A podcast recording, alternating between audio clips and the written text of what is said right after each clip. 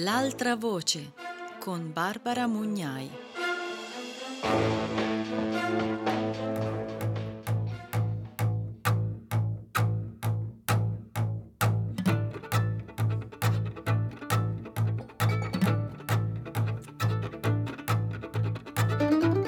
Benvenute e benvenuti a Radio Morpheus. Io sono Barbara Mugnai e questa è L'altra voce, un viaggio fra testi antispecisti per ascoltare la voce di chi, solitamente, non viene ascoltato mai.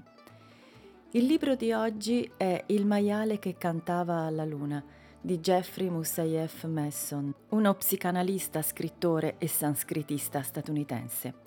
Il rapporto di Masson con il mondo della psicanalisi ufficiale è stato molto controverso e sofferto, fra denunce, controdenunce, processi finché Masson non se ne è distaccato definitivamente e dedicandosi totalmente allo studio della psicologia animale e pubblicando diversi libri che sostengono i diritti degli animali e vincendo nel 2011 l'Empty Cages Prize.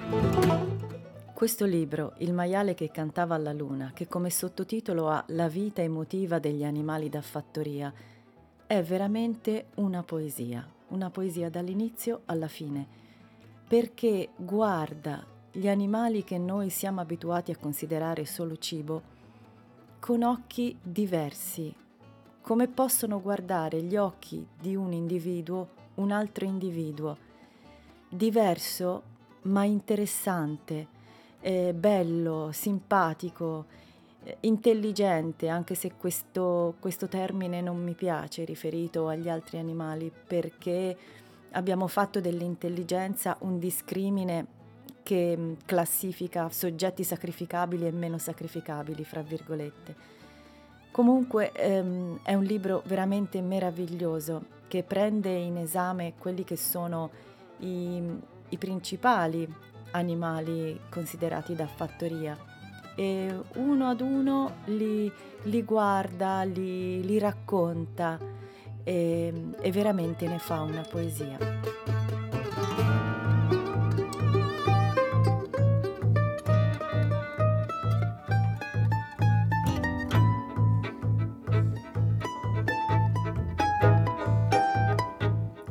Il maiale che cantava alla luna.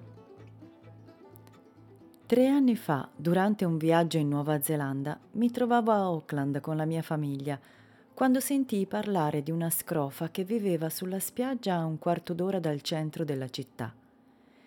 Era una scrofa famosa.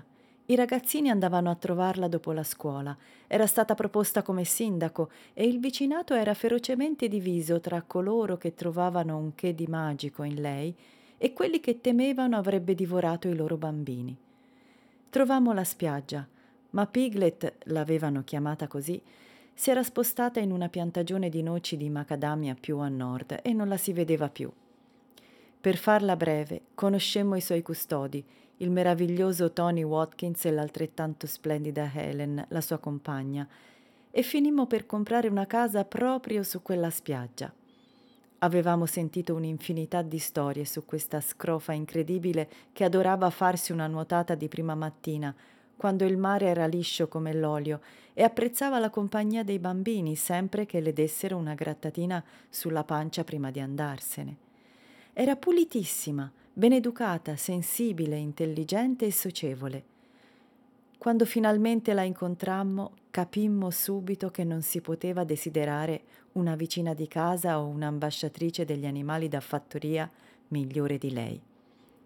La sua vita emotiva era particolarmente evidente, faceva sempre capire quello che provava. Il più delle volte lo lasciava trasparire dall'espressione sorridente, soprattutto quando nuotava o giocava con i suoi piccoli amici umani. Ma aveva anche alcuni lati misteriosi. Era sensibile alla musica e le piaceva sentir suonare il violino. Sembrava apprezzare la musica soprattutto nelle notti di luna piena sulla spiaggia di recente, in una di queste occasioni, Tony le ha scattato una foto mentre emetteva versi dolcissimi, come se stesse davvero cantando alla luna. L'immagine di Piglet che canta è la prova fotografica della sua particolare attrazione per la musica, l'acqua, la notte e la luna. È una ragione di più per credere che molti animali, i maiali per primi, possono accedere a sentimenti che gli esseri umani ancora non riconoscono in sé. Forse se ascoltassimo le canzoni che Piglet e i suoi simili cantano di notte alla luna, potremmo scoprire emozioni in grado di procurarci una gioia inimmaginabile. Nei miei libri sugli animali ho spesso dato spazio alle emozioni che essi provano e che gli umani forse ignorano. Certo, sono solo congetture, ma a chiunque viva a stretto contatto con un'altra specie capita a volte di accorgersi che un certo animale si sta allontanando per entrare in un regno al quale non abbiamo accesso.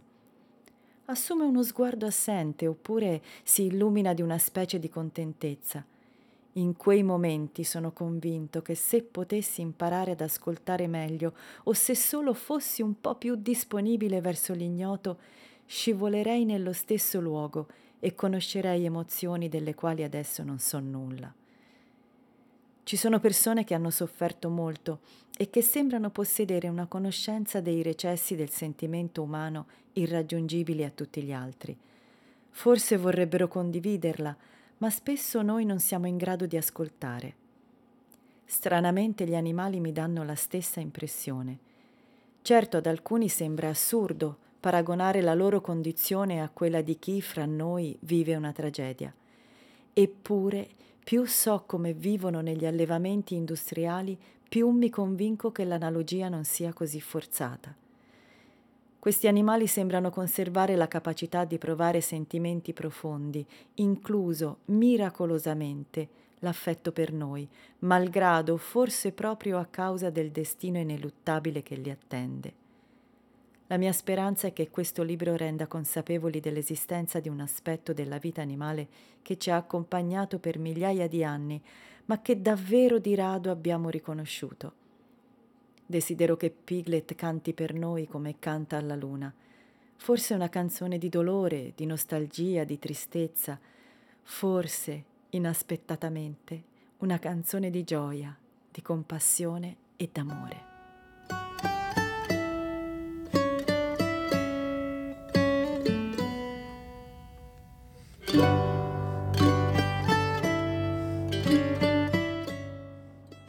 Vivere bene. Entrate in una libreria e dite che cercate qualcosa sugli animali da fattoria. Vi spediranno nel reparto per bambini. Se non esistono pubblicazioni sul comportamento degli animali da fattoria, figuriamoci sulle loro emozioni. È per tale ragione che ho deciso di scrivere questo libro.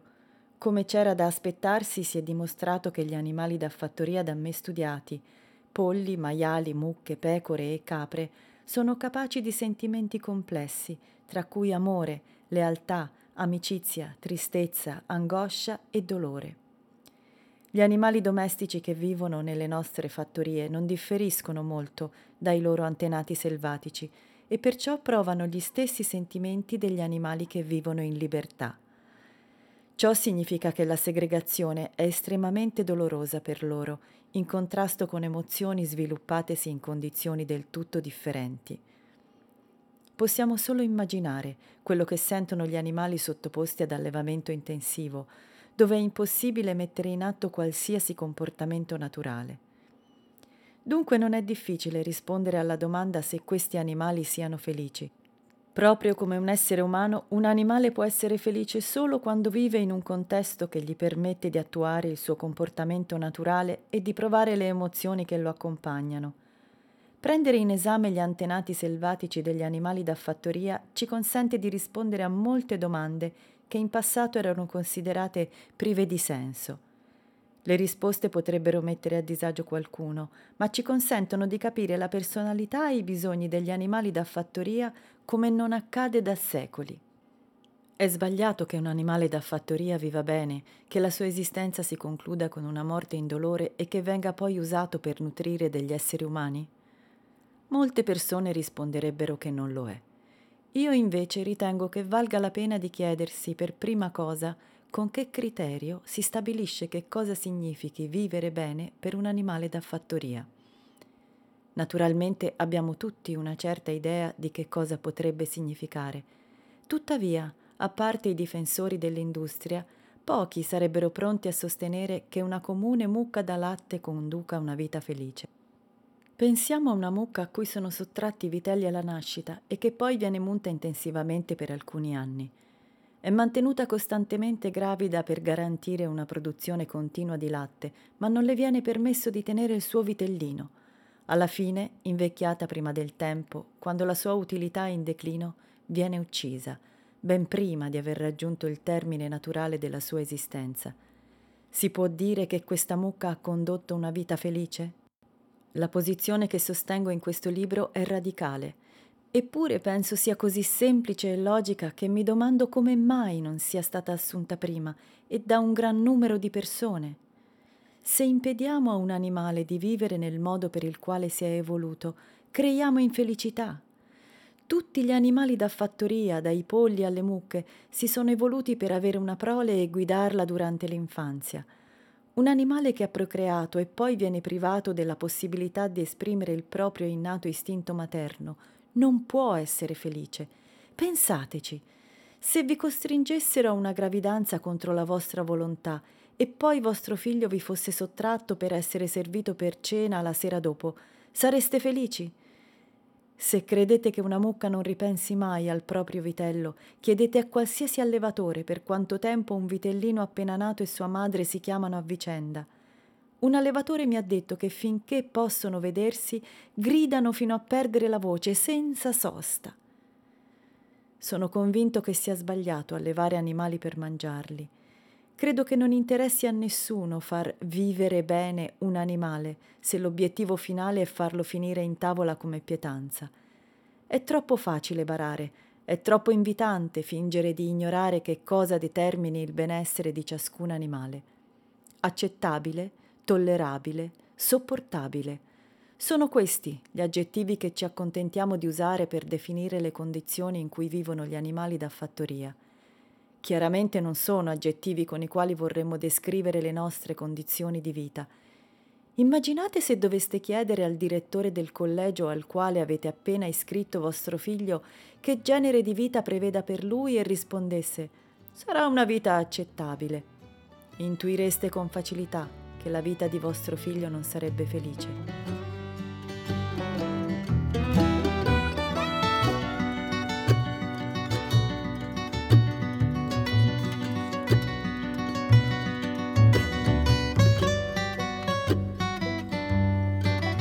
Anche chi si sforza genuinamente di offrire agli animali da fattoria una vita piacevole sa che in realtà non sarà mai ottimale. I sentimenti di cui l'animale è capace non hanno spazio se non si tiene conto del suo passato evolutivo. Certo, è meglio permettere a un pollo di vivere all'aperto con i propri simili, come farebbe se potesse scegliere, ma è chiaro a tutti che è ancor meglio lasciargli vivere il tempo che gli è stato assegnato, invece di servirlo in tavola per cena. Ma gli animali da fattoria hanno un luogo dove vivere il tipo di vita al quale erano destinati? I rifugi sono l'unico luogo di mia conoscenza dove ciò sia loro concesso. Una fattoria rifugio offre una dimora sicura ad animali che sono stati salvati dai mattatoi o da situazioni di maltrattamento. Qui possono trascorrere tutta la vita senza essere sfruttati per la carne, il pellame, le uova o qualsiasi altro prodotto derivato dal loro corpo. Sono accuditi, rispettati e amati da volontari contenti di stare con loro. I polli si sono evoluti nel corso di milioni di anni per vivere un certo tipo di esistenza. I cambiamenti che in natura avvengono nel corso di centinaia di migliaia di anni non hanno ancora avuto luogo nel breve periodo trascorso dall'addomesticamento del pollame. I polli non si sono evoluti a vantaggio del genere umano. L'addomesticamento non è mai stato il loro scopo evolutivo. Noi alleviamo pollame a nostro uso e consumo, ma a chiunque si prenda la briga di osservare risulterà evidente che non siamo riusciti a togliere loro quello che li rende polli e non soltanto una cena.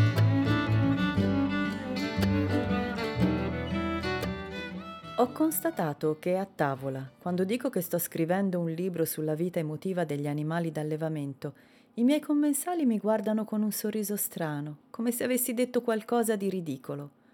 poi si tuffano sulla loro bistecca, sul loro agnello, pollo o maiale, senza il minimo interesse per quella che è stata la vita degli animali che hanno nel piatto.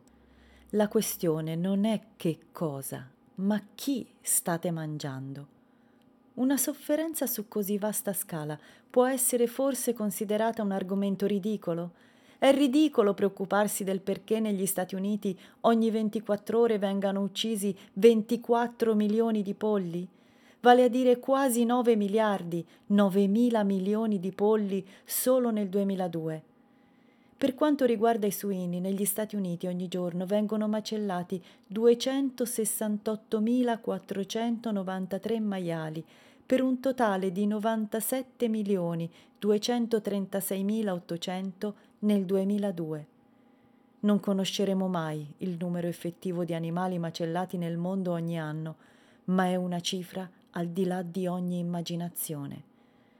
Sappiamo, per esempio, che 40 miliardi di polli, 6 per ogni persona del pianeta, vengono uccisi nel mondo ogni anno per scopi alimentari ma la cifra non tiene conto delle nazioni che non forniscono dati, delle macellazioni domestiche e di ogni genere di abbattimento non autorizzato. Quindi le cifre reali sono sconosciute, ma immense. Perché in genere si considera ridicolo sottolineare che ognuno di questi animali uccisi ha avuto una madre, presumibilmente dei fratelli, e di certo alcuni sono stati compianti da un genitore oppure un amico ne ha sentito la mancanza? Anche se erano stati allevati per essere uccisi, questo non ha modificato la loro capacità emotiva. Avevano ricordi, soffrivano, provavano dolore. Non ha alcun senso fare una graduatoria comparata della sofferenza, dando molto peso all'essere umano e poco agli animali. Preoccuparsi di un tipo di sofferenza non significa che non si debba avere alcun interesse per le altre o che una sia più significativa e terribile di un'altra. Jean Améry, sopravvissuto all'Olocausto, non voleva essere costretto a trovare paragoni alla sua sofferenza. Il dolore era quello che era, non c'è null'altro da dire su di esso. Le qualità delle sensazioni sono tanto incomparabili quanto indescrivibili. E così la sofferenza di quasi tutti gli animali da fattoria è unica, particolare, impossibile da descrivere o spiegare a parole. Se non ci pensiamo e li mangiamo, non siamo forse moralmente ciechi, eticamente sordi e umanamente negligenti? Circa 10.000 anni fa, quando l'era glaciale giunse al termine, gli esseri umani abbandonarono la vita basata sulla caccia e la raccolta e iniziarono a lavorare la terra, ma non fu una scelta. Il cambiamento climatico aveva causato scarsità d'acqua e quindi di selvaggina era più vantaggioso stabilirsi nei pressi delle osi o di altre fonti d'acqua e coltivare grano e orzo. Come spiega Desmond Morris in La scimmia nuda, prima di allora avevamo ucciso e mangiato quasi ogni animale che è possibile nominare. Da uno studio di resti preistorici sappiamo che circa 500.000 anni fa gli esseri umani cacciavano e si cibavano di bisonti, cavalli, rinoceronti, cervi, orsi, pecore, mammut, cammelli, struzzi, antilopi, bufali, cinghiali e iene. Anche prima che l'agricoltura prendesse piede, abbiamo dovuto combattere contro un paio di grossi concorrenti per accaparrarci le prede, in particolare contro gli antenati dei nostri cani domestici, che cacciavano in branco. Dotati di fiute e udito più sviluppati e più abili nel braccare velocemente la preda, questi antichi cani spesso privavano gli esseri umani di una parte essenziale della loro alimentazione quotidiana. Non si sa con esattezza come si sia formato un legame simbiotico tra cani e umani. Morris ipotizza che in un primo momento i cuccioli siano stati portati nelle abitazioni come cibo e che presto si siano rivelati buoni cani da guardia per la notte. Non solo, i cani affiancavano gli uomini nelle battute di caccia e li consideravano i propri capi, cooperando pienamente, in quanto ormai si ritenevano membri del branco umano. Il cavallo ha avuto un'influenza cruciale nello sviluppo dell'agricoltura, quasi quanto il cane. È stato l'ultimo dei cinque animali da bestiame più comuni a essere addomesticato. Come sostiene Juliette Clatton Brock, esperta di storia dell'addomesticamento, è stata la specie meno condizionata dalla manipolazione umana e dalla selezione artificiale. Gli esseri umani hanno ben presto capito che il cavallo, fonte di cibo per l'uomo preistorico, era in grado di coprire lunghe distanze in breve tempo e che grazie alla sua forza e velocità poteva essere sfruttato come mezzo di trasporto e per coltivare la terra. Questo processo trasformò il modo in cui vivevano gli esseri umani. Reperti fossili provenienti da Gerico, la più antica città fortificata al mondo, provano che lì pecore e capre furono addomesticate circa 9.000 anni fa. Resti di capra risalenti a 10.000 anni fa sono stati trovati, sempre in Palestina, nella grotta di El Chiam. Segni fisici rivelatori dell'addomesticamento, riduzione della taglia, ossatura della testa più corta e dentatura compatta, sono ben visibili nei resti trovati in questi luoghi. Molte persone hanno un'idea distorta di che cosa si intenda con addomesticamento degli animali da fattoria. Mi spiego meglio. Ogni animale da fattoria è stato addomesticato. Con animali da fattoria intendo tutti gli animali che vivono in fattorie. Attualmente la definizione non è del tutto appropriata perché molti animali da cortile, perlomeno negli Stati Uniti e in Europa, non vivono in fattorie vivono in capannoni o stalle che ricordano le carceri. Noi concentriamo gli animali in questi luoghi perché è comodo e redditizio. Non ha nulla a che vedere, non l'ha mai avuto con il benessere, la sicurezza e la salute degli animali.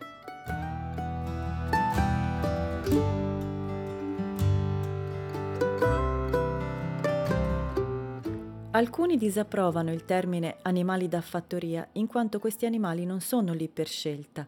Li alleviamo, quindi sarebbe più corretto chiamarli animali allevati. L'enfasi così ricade su chi agisce, cioè noi, piuttosto che su chi subisce, cioè loro. Se la definizione non fosse così inusuale, in questo libro avrei preferito adottare animali allevati, ma quando dico animale da fattoria intendo un animale che è stato allevato Purtroppo è una questione di noi e loro. Le origini del senso dell'altro potrebbero benissimo trovarsi nell'idea che i primi esseri umani svilupparono rispetto all'altro per eccellenza, un animale. Per loro l'animale rappresentava in primo luogo una preda o un predatore. Il loro desiderio di trasformare l'altro in un animale meno estraneo segnò l'inizio dell'addomesticamento. L'idea era quella di rendere gli animali più docili, più piccoli e meno forti, più lenti, così da catturarli con maggior facilità e più disposti ad accettare la schiavitù. Nel caso di cani e gatti si potrebbe sostenere che l'addomesticamento è stato reciprocamente vantaggioso. Loro hanno ottenuto compagnia, protezione, cibo, calore, compagni di gioco e perfino amore. E noi abbiamo ricevuto in cambio molte di queste stesse cose, tranne il cibo. È raro che gli esseri umani mangino animali con cui hanno giocato e condiviso la propria casa. Ma nel caso degli animali da fattoria il rapporto non si è mai neppure avvicinato a qualcosa di simile a uno scambio paritario.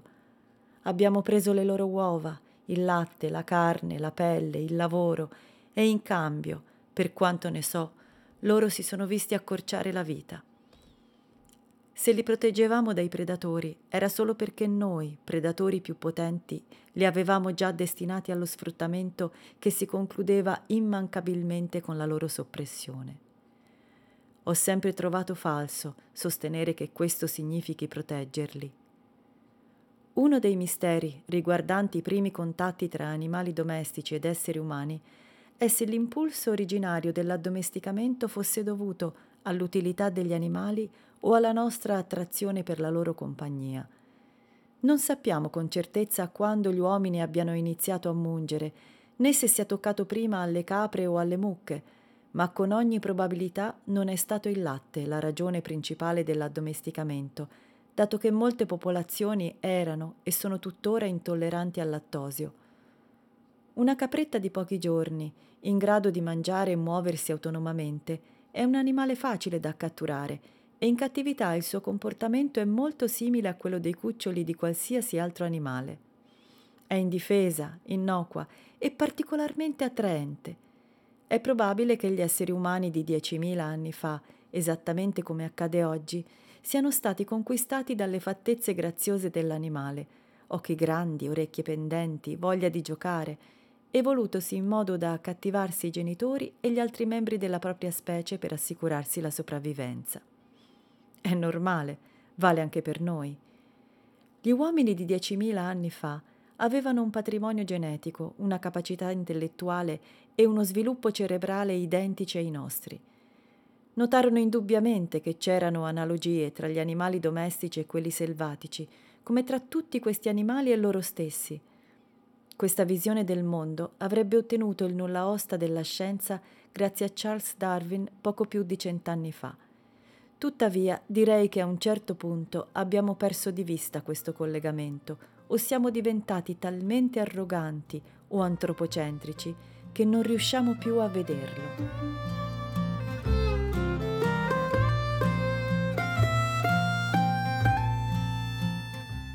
Il romanzo La fattoria degli animali di George Orwell è normalmente considerato una favola politica sul totalitarismo e la Russia. Critici letterari e lettori hanno interpretato la vicenda, che ha per protagonisti gli animali di una fattoria, come un semplice espediente narrativo. Ma Orwell la vedeva diversamente e nella sua prefazione all'edizione ucraina spiegò che la storia gli venne in mente quando vide un bambino di forse dieci anni maltrattare un cavallo da tiro. Con la forza di una rivelazione, lo scrittore comprese che gli uomini sfruttano gli animali nello stesso modo in cui i ricchi sfruttano il proletariato. Proseguiva poi spiegando di avere ribaltato l'intuizione fondamentale di Marx. Passai ad analizzare la teoria di Marx dal punto di vista degli animali Essi sanno bene che il concetto di lotta di classe tra esseri umani è pura illusione, perché ogni volta che è stato necessario sfruttare gli animali, gli esseri umani si sono uniti contro di loro. La vera lotta è tra animali ed esseri umani. Pare che nessuno abbia notato l'importanza di questo passo.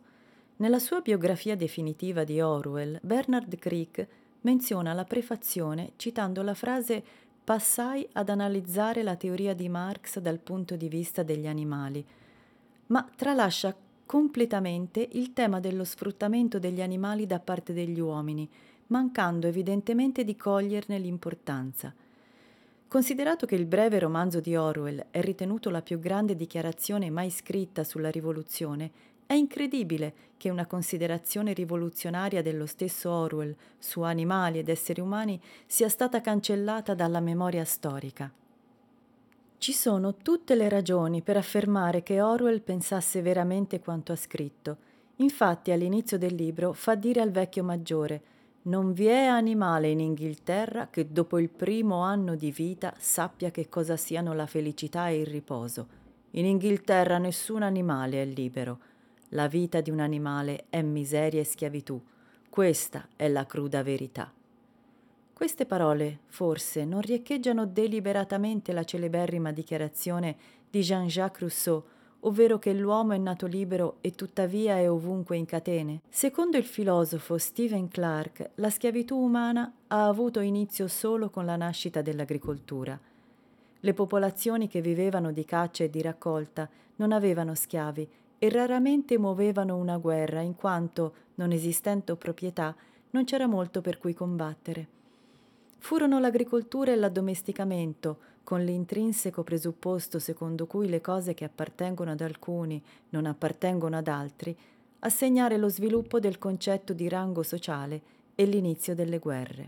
L'analogia tra schiavitù e addomesticamento animale non è una novità, risale come buona parte del pensiero occidentale ad Aristotele, che nella politica scrisse Gli animali domestici sono per natura migliori dei selvatici e a questi tutti è giovevole essere soggetti all'uomo, perché in tal modo hanno la loro sicurezza. Ed è necessario che tra tutti gli uomini sia proprio in questo modo. Costoro sono per natura schiavi, e il meglio per essi è star soggetti a questa forma di autorità, proprio come nei casi citati.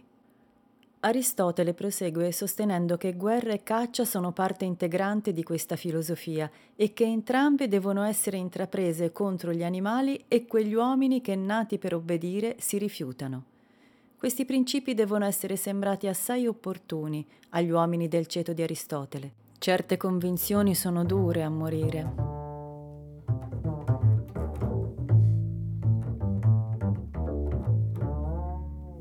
È opinione comune che gli animali da fattoria non esisterebbero neppure se noi non li allevassimo, quindi per loro è meglio condurre una vita da reclusi piuttosto che non vivere affatto.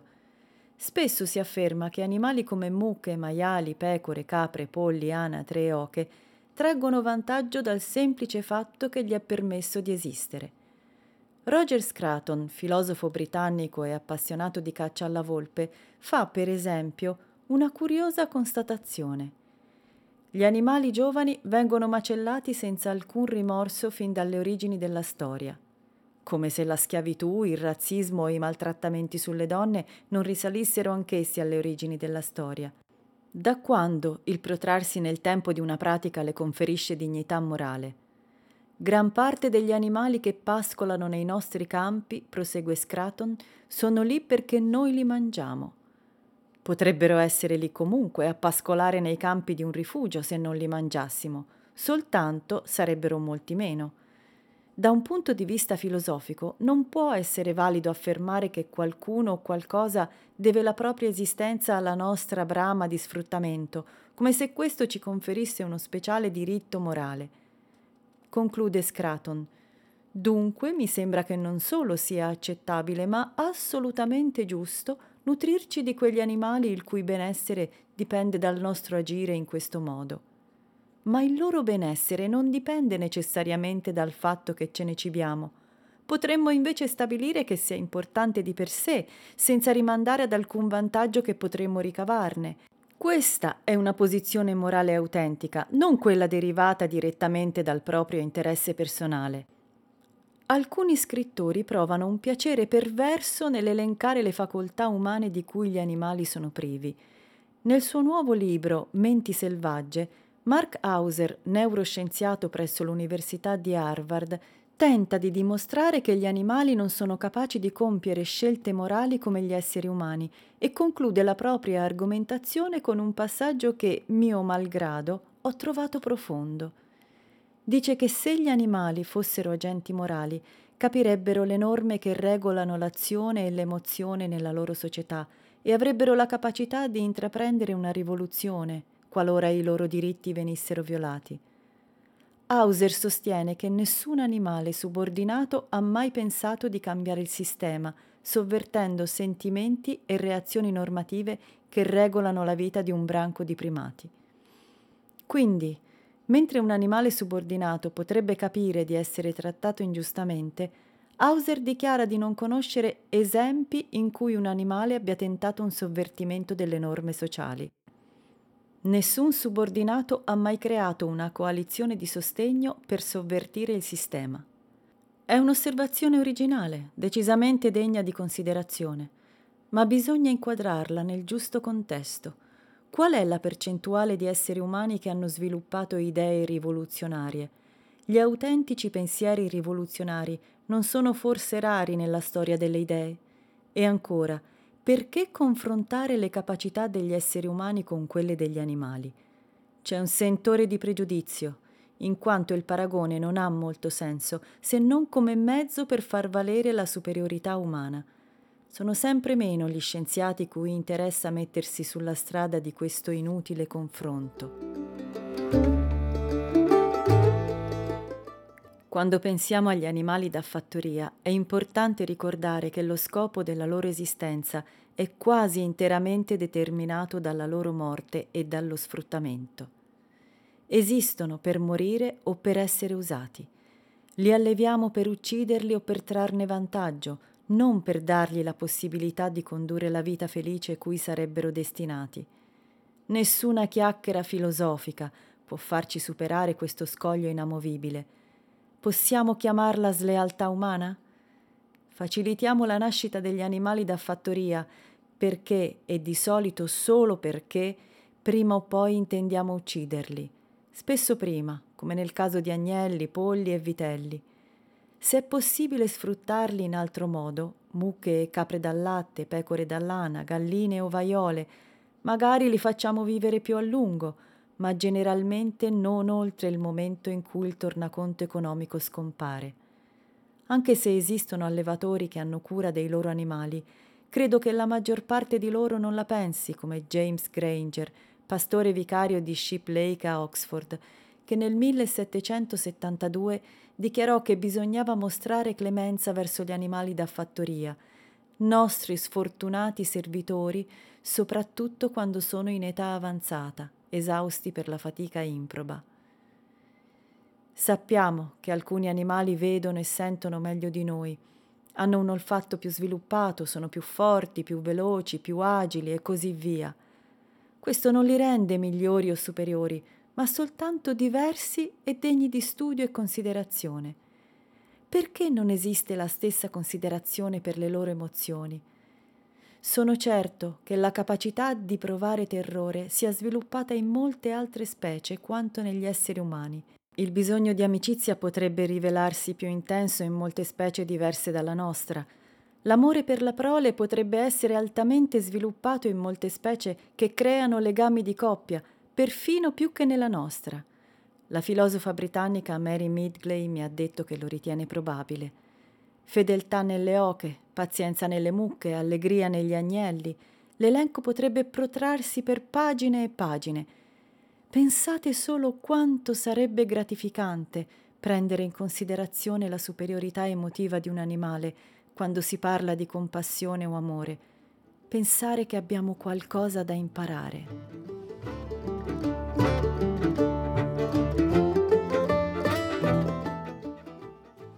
Fin qui l'introduzione di Masson, che poi passa ad analizzare eh, capitolo per capitolo maiali, polli e galline, pecore e capre, mucche, anatre e oche e conclude infine con riflessioni sulla felicità.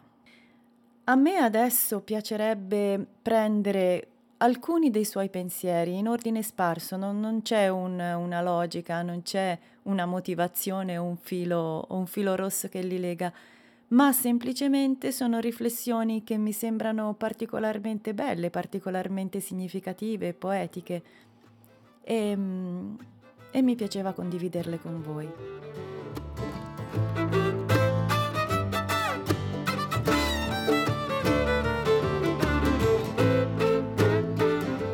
Proprio come per gli esseri umani, ogni maiale è un individuo a sé. Non l'avrò mai ripetuto abbastanza per ogni animale da fattoria, perché noi umani abbiamo la tendenza a dimenticare questo aspetto fondamentale, convinti che l'individualità sia una prerogativa soltanto nostra. Alcuni maiali hanno un carattere forte, indipendente e non si lasciano abbattere dalle circostanze avverse. Altri sono ipersensibili, si fanno prendere dalla tristezza e perfino dalla depressione con estrema facilità. A questo proposito mi viene in mente una storia che mi ha raccontato Kim Starla. Floyd era un maiale che insieme ai fratelli viveva in un paradiso per i suini, il meraviglioso Northern California Farm Sanctuary. A nove mesi, per svariate ragioni, fu necessario trasferirlo all'Animal Place – non c'era niente di male, l'Animal Place è un ricovero fra i migliori e Floyd non avrebbe potuto trovare una madre adottiva più premurosa di Kim. Ma Kim capì immediatamente di avere a che fare con un animale sensibile. Floyd si nascose subito nella stalla e non volle più uscire. Non mangiava, neppure se Kim gli offriva i grappoli d'uva migliori e lo imboccava un acino alla volta – gli fu presentata a Penelope, una giovane femmina dolce e remissiva. Floyd non giocava, si limitava a gemere, come se piangesse addolorato. Cadde in quella che aveva tutta l'aria di una grave depressione. Sembrava che non desiderasse più vivere, si stava lasciando morire. Kim non riusciva a capire come mai. Alla fine, Diane Miller, che si era occupata di Floyd quando viveva al Farm Sanctuary, un rifugio per gli animali che si trova nei pressi di Sacramento, andò a vedere qual era il problema. Non appena l'animale la vide, il suo comportamento cambiò. L'annusò con quella che pareva un'espressione di sollievo, sembrò sopraffatto dall'emozione, strillò di piacere e lo stesso maiale che prima si muoveva a fatica corse verso il furgone e balzò nel retro, pronto a tornare a casa. Non chiedeva altro che questo, tornare a casa dagli altri maiali che conosceva e amava. Non appena fece ritorno al Farm Sanctuary, la sua depressione sparì. Aveva avuto nostalgia di casa. Kim non avrebbe potuto essere più premurosa con lui, ma Floyd sentiva la mancanza della propria famiglia. Viene spontaneo riconoscere l'analogia con la sensibilità degli esseri umani e simpatizzare con questo maiale, non è vero?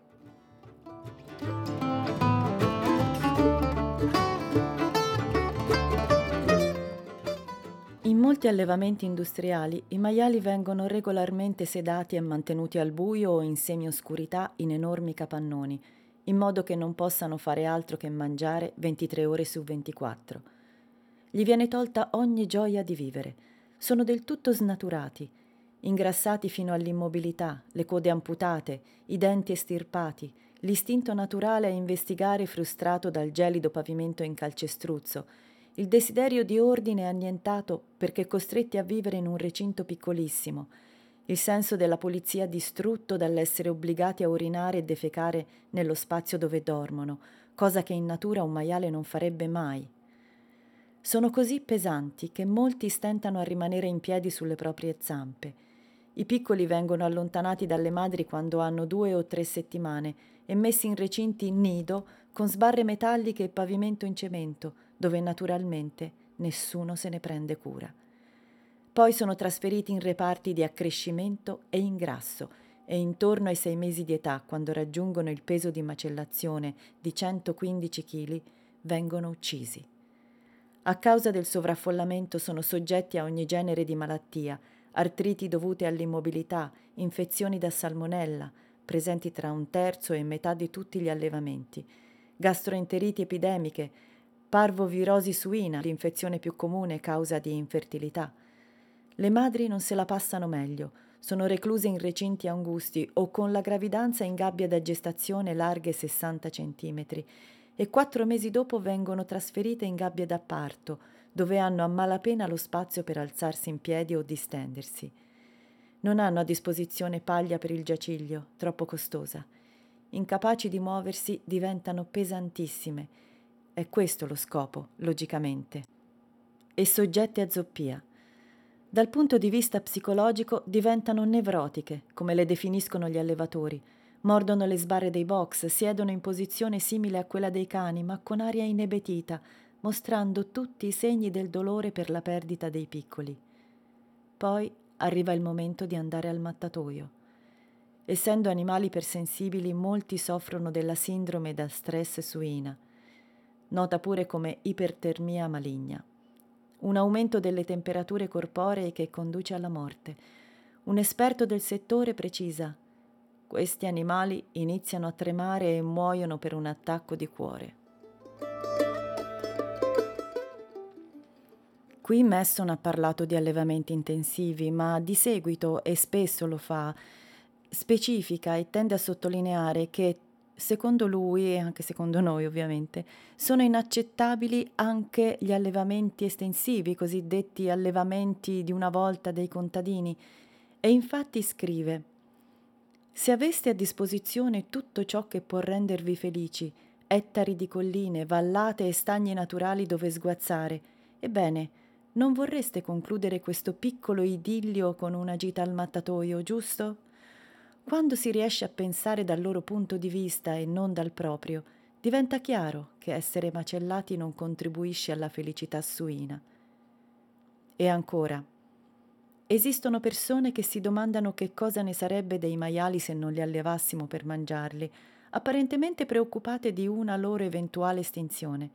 Trovo piuttosto ipocrita da parte di gente che trae vantaggio dalla morte di un animale preoccuparsi di cosa gli accadrebbe se non volessimo più sfruttarlo per la sua carne. È ora di guardare ai maiali non come animali da mettere in tavola, ma come una famiglia lontana a cui siamo legati da un'affinità profonda e speciale. Stanno solo aspettando il segnale che siamo finalmente pronti a vivere con loro, considerandoli esseri pari a noi, per svelarci con esuberanza suina l'intera gamma della loro complessa personalità emotiva.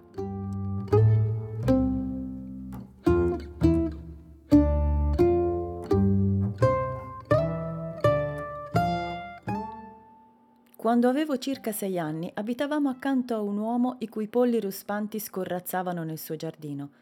Mi chiedeva di aiutarlo a raccogliere le uova. Adoravo farlo. Erano tiepide e perfettamente modellate. Ogni uovo mi pareva, e mi pare ancora, una sorta di miracolo, un capolavoro della natura. Ma a quel tempo mi chiedevo, siamo ladri? Prendevamo uova che appartenevano a una gallina, non a noi, soprattutto quando c'era del sangue all'interno. Una volta trovai un minuscolo embrione di pollo. La gallina chiocciava come per protestare. Perché le toglievamo le uova per mangiarle? Non era piuttosto bizzarro nutrirsi del prodotto mestruale di un altro animale? Di solito abbandoniamo questo genere di pensieri piuttosto in fretta e in giovane età, ma io ne fui ossessionato per molto tempo. Tuttora non penso sia giusto mangiare uova, anche se sono di galline ruspanti. Spesso dimentichiamo che una preziosa gallina ovaiola può vivere molto a lungo dopo aver perso la capacità di deporre uova. Molti agricoltori antepongono il profitto alla gratitudine e la medesima gallina che ha dato migliaia di uova viene macellata senza pensarci due volte. Lo stesso vicino che aveva decine di galline ovaiole mi chiese di tenergli per un momento una gallina particolarmente dolce mentre andava a recuperare una cosa. Quando tornò impugnava un'ascia. Avevo sei anni e ricordo ancora la paura che mi prese quando afferrò la gallina, le mozzò la testa e la gettò in giardino e con mio grande orrore questa prese a correre in giro zappillando sangue dal collo. Fui disgustato da quella vista, ma forse ancora di più dalla risata macabra che il vicino rivolse a me. Dopotutto la gallina gli era stata utile e io pure che cosa gli impediva di decidere che anch'io non gli servivo più? Non ho mai più messo piede in quel giardino e non lo farei nemmeno oggi.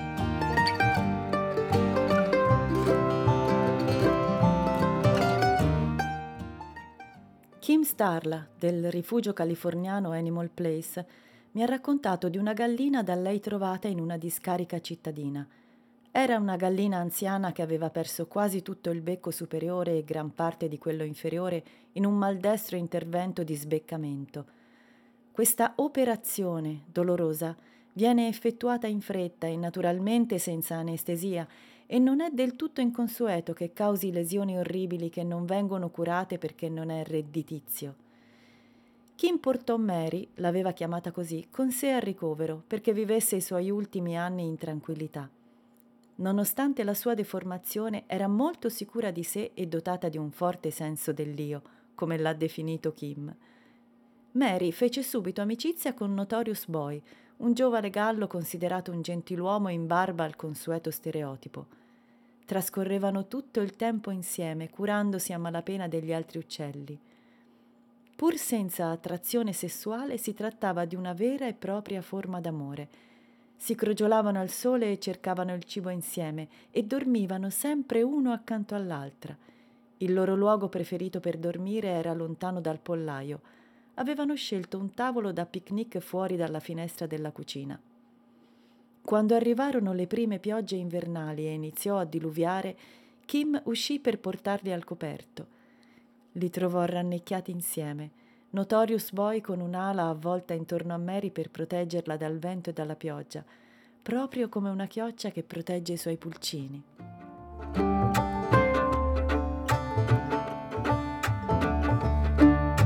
Nel suo libro Just Like an Animal, proprio come un animale, Morris Barton racconta di una gallina anziana, Edgy, quasi completamente cieca, che era diventata un animale da compagnia e girovagava a piacimento per il giardino.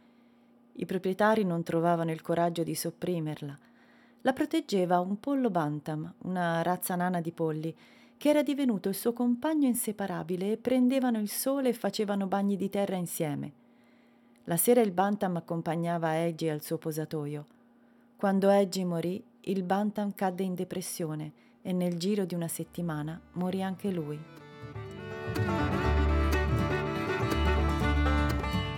Benché non sia un sostenitore dei diritti animali, Richard Adams, autore del romanzo La collina dei conigli, assume questa posizione di buonsenso. Private dello spazio vitale, della possibilità di muoversi e di qualsiasi cosa che ricordi un'esistenza naturale, È abbastanza evidente che le galline devono soffrire, ma è vantaggioso e preferibile ignorarlo e cercare di fermare l'opinione pubblica al riguardo. Tutti noi sfruttiamo gli animali, non è così? Le galline sono animali stupidi, che cosa vuoi farci? Ciò nonostante, la consapevolezza dell'infamia non se ne va, continua a pulsare da qualche parte nella maggior parte della gente.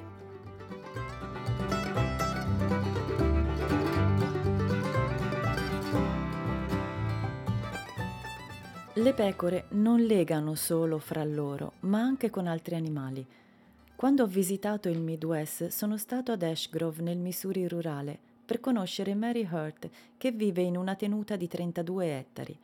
Aveva una mucca di nome Whisper, sussurro, perché quando la chiamava faceva un verso come se sussurrasse. Whisper era nata cieca nel campo di un vicino che voleva abbandonarla lì perché morisse. Allora Corey Hart, il figlio ventenne di Mary, la condusse per un chilometro sotto la pioggia per portarla a casa sua. Con lo stupore di tutti, Rammo, un montone rambugliet di due anni, che si era sempre comportato da maschiaccio, la prese in simpatia. I montoni tendono a essere solitari e Rammo era piuttosto duro di carattere, quindi sembrava molto insolito che legasse con un animale cieco e di un'altra specie. Ma lo fece Mary mi ha spiegato che in un certo senso sentiva il bisogno di proteggerla e infatti brucava tutto il giorno accanto a lei e la guidava per i pascoli, accertandosi che non inciampasse nei paletti o nelle staccionate. Whisper era una mucca molto affettuosa e amava assistere alle partite di pallavolo dei ragazzi, spesso cercando di partecipare al gioco. Corey mi ha raccontato che ricordava benissimo quei giochi perché per qualche strana ragione la musica country dalla radio a tutto volume attirava le galline che venivano ad ascoltare. Inoltre, tra le oche che vivevano nello stagno, c'era un capo che aveva una zampa rotta, ma era incredibilmente audace. Quando qualcuno chiamava il nome di Whisper, lei sembrava guardarsi attorno in grande attesa. Non sembrava pensare di essere diversa dagli altri animali. Quando la mucca ebbe un vitello, Shout, concepito con un toro di razza Angus, Ramo si comportò come un padre con il giovane animale, anzi fu più paterno con lui che con i propri figli, un gruppo di agnelli esuberanti. Whisper visse quattro anni. Morì nel 1996 per un'infezione virale. Ramo ne pianse la morte a lungo, rimanendo accanto al suo corpo e continuando a chiamarla.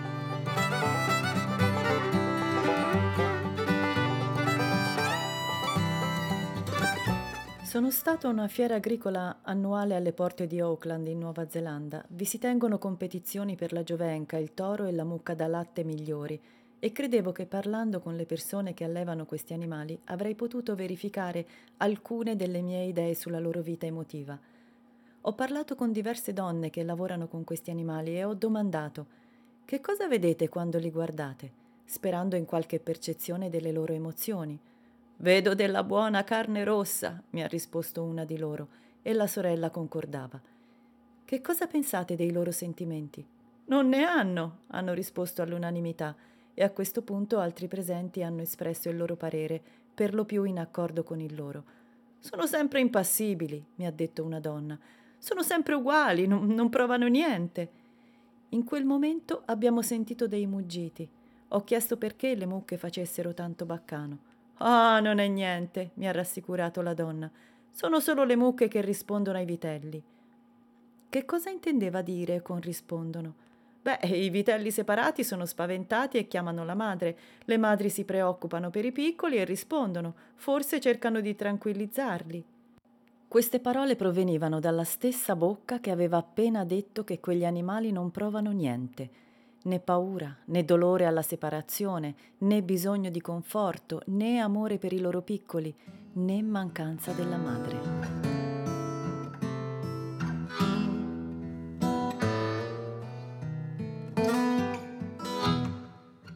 Un giorno un uomo che allevava pecore in una regione selvaggia e desolata a sud di Buenos Aires era uscito a cavallo, poco dopo che gli stormi erano volati verso sud, quando vide in lontananza davanti a sé, in mezzo alla pianura, una coppia di oche. La femmina camminava con passo fermo verso sud, mentre il maschio, in piena agitazione e chiamandola a gran voce di tanto in tanto, camminava davanti a lei e continuava a voltarsi a guardare e chiamare la compagna. Poi il maschio prendeva il volo e guardava ancora dietro di sé per controllare se la compagna lo seguiva. Purtroppo lei non poteva, aveva un'ala spezzata. Era partita per il lungo viaggio verso le isole Falkland a piedi.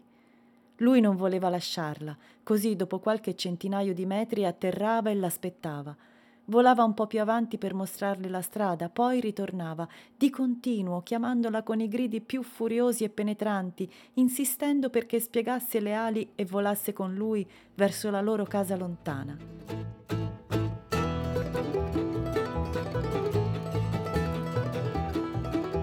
Gli animali d'allevamento ci accompagnano ormai da 10.000 anni ma permettiamo loro di vivere come preferiscono solo in minima parte, se non per niente.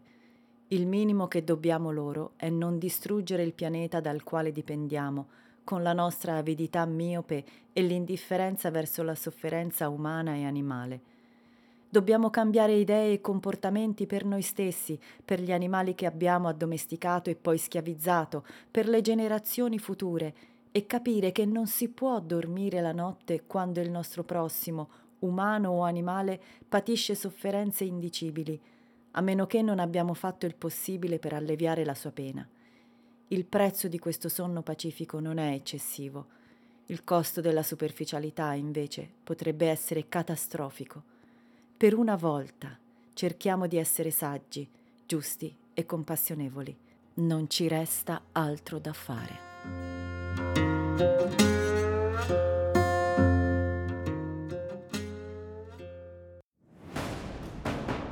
Il nostro incontro si conclude qui.